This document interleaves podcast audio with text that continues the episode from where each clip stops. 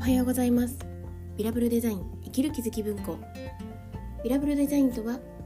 北鎌倉で個人事業主向けのイメージデザインを行う原田雅の野望です。そんな私が日々生活する中で思う役に立たないかもしれないけれど止めておきたい心のピンをお届けしています。はいおはようございます。今日はですね腹が立つ時は自分が何か叫んでるかもということについてお話ししていこうと思います、えー、少しだけ近況報告ですが今日は鎌倉は雨が降ってますねなんかこう雨っていいなって今日あの公式公式 LINE も今配信させていただいたんですけどゴールデンウィークで晴れているとどんなに神奈川県の県知事さんからご連絡があってもあ外に行きたいななんて気持ちは結構起きちゃうと思うんですけどでもやっぱこう雨が降っているとなんかこう自然にあ本読もうかなとか映画を見ようかなとかそんな気持ちになりますよね。だから、まあ、何を言うわけではないんですけどこの自然にっていうのは結構ポイントだなと思って雨が降っているのを今見ながら話をしています。であと最近 Facebook の中は、えーと、ブックカバーチャレンジが結構盛んなのかなと思ってあの Facebook 開くといろんな方が紹介してくださってる本がこういろいろ見えるなと思っています。で今度スタンド FM の方では映画を紹介しているんだなというふうに思ったので今日ちょっと映画の回ではないんですけどあの私は4月頃に見た「I Feel Pretty」という映画がプライムだと見れたかちょっと忘れちゃったんですけど「えーと、I Feel Pretty」について収録している回もあるのでどんな映画なんだろうっていうのを見ていただけたらいいなと思います。特に自分に女性自分に自信がない女性とかに見てもらえるともう恥ずかしくて見られないかもしれないですがあのすごく楽しい映画かなと思います。はい、で、えーと、あそうです、えーと、スタンド FM がですね無事無事？いやありがたいことに1000回の放送を記録しましたっていうご連絡をいただきました。ありがとうございます。なんだか3月の末頃からですね本当にあのコロナの影響もあったところで、まあ、ちょっと前から私は3月24日くらいからこの電車に乗らないような形の在宅に切り替えさせてもらっていて今があるんですけどちょうどその頃から収録を一応多分毎日させていただいていてもう第何回っていう風に発信してればよかったんですけど何回か30回ぐらい30回以上連続でさせていただいているのかなと思いますがこうした淡々とした発信にあの耳を傾けてくださる方がいるっていうのはすごい嬉しいなと思います。ありがとうございます。はい。で今日はですね腹が立つ時は自分が何か叫んでいるかもというなんかこう怒りっていうことについてちょっとだけお話ができたらいいなと思いました。でこの腹が立つ時は自分が何か叫んでいるかもっていうのはああうんうんって思いますかね。あの昨日ですね。昨日はえっ、ー、と午前中に9時半から11時半で私が思考の学校というところの認定講師をしていて思考が全部現実化思考が現実化しているんだよっていうことをお伝えさせていただいているんですけど特にそのパートナーシップ編幸せなパートナーシップ編という体験講座で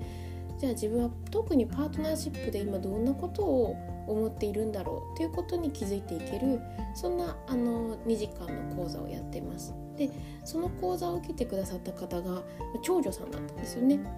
でもう私もがっつり長女なんですけど3歳下と9歳下の妹がいて思考的に見たら両親も末っ子ということでめちゃめちゃ私は長女をやりたくて生まれているような感じともう見えるんですね。で、まあ、そんなところでで長女さんに多いなって自分でも思うのが自分の気持ちを無視するなんかこう自分の気持ちを押し殺すっていう言葉って押し殺してる感覚があると思うんですけどどちらかというとこうナチュラルシカトみたいな感じだなと思ってます。で、えーとまあ、あるこう対話の中のフレーズなんですけど自分の気持ちっていうものを無視していると相手の気持ちっていうのも無視してしまうことがあるよなと思うんですね。例えば仕事場で仕事場特に仕事場のシチュエーションだと、まあ、あのつべこべ言わず動くとか言い訳せずに動くっていうこともすごく大切だと思うんですけどそれを自分自身がなんかこう何かに取り掛かる時のその弱い部分とか気持ち的になんだか向かないこと気持ちが向かないみたいなそういったなんかこう気持ち的な何かがあってうまくいけないっていうのをまず自分自身私だったら私自身が無視しまくっていてもうでも行動だよねって思っているからこそ、えー、部下さ部下の方だったり、まあ、一緒に働いてる人に同じように行動だけで求めてしまうんだよなって思ったんですよね。私はあのグラフィックレコーディングっていう仕事をしてるので割とこう話してる内容がいつも頭の中で絵になってるようなまあ皆さんそうなのかもですけどあのなってるんですけどなんかこう面白いなと思ったのが自分の方で気持ちを見ると相手の方にも同じ分だけ気持ちっていうのを見れるそういう余白みたいなのがあるっていうか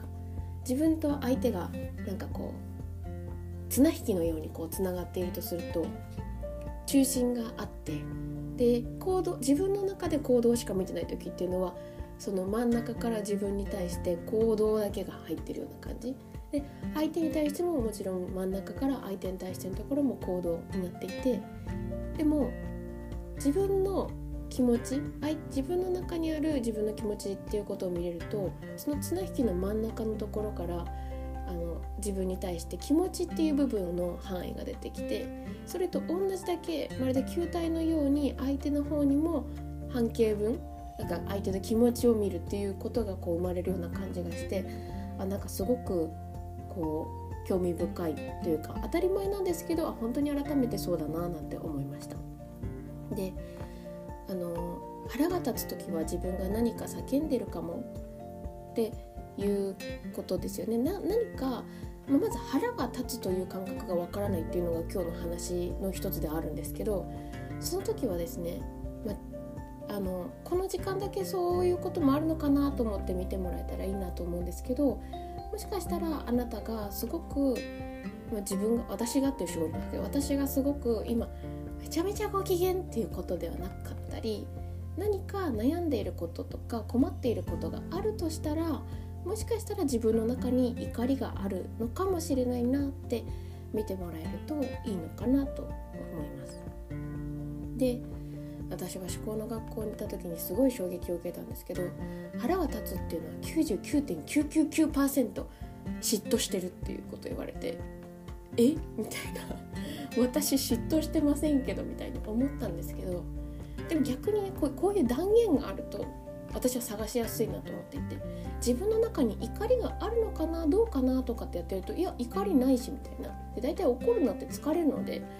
ないよ。なんかあるかないかの前提で探すとない方側に行っちゃうんですけどさっき言ったような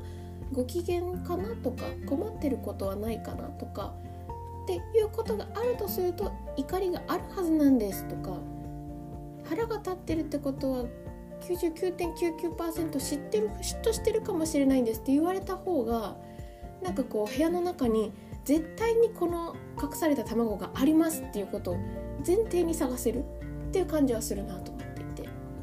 なんかこれはねあの私に近いような方ならではの怒りの探し方なのかもしれないですけどそんな風に思いました。なので腹が立つっていう時は自分が何かその相手の方何かの対象に対してすごい嫉妬してるのかもしれないななんて思います。なんか私この嫉妬してるんだなって気づくのっていいなと思ってて。でそこからじゃあどうやって問題解決すればいいんですかとかそういう話ももちろんあるかもしれないですけどなんかあ嫉妬してるんだって分かると不思議と自分と相手がつながったような感覚になりませんか？ちょっとそんな風に考えていていただけるといいのかななんて思いました。はい。でそうですね。今日は夜8時半からあのこのねどんどん楽しくなる仕事編っていうので一応こう考え方は基本的には一緒なんですけどその中でも今皆さんが困皆さんだったり私自身が困っていることっていうのはトピックがあったりしますよね。仕事とかダイエットとかそういったことで今日どんどん楽しくなる仕事編ということを、えー、お話ししていきますのでもし興味のある方がいらっしゃいましたらあのここで登録プロフィール欄にある LINE アットのところを見ていただくとあのご紹介が見れるかなと思います。はいでは今日も聞いていただいてありがとうございました。皆さん良い一日をお過ごしくださいバイバイ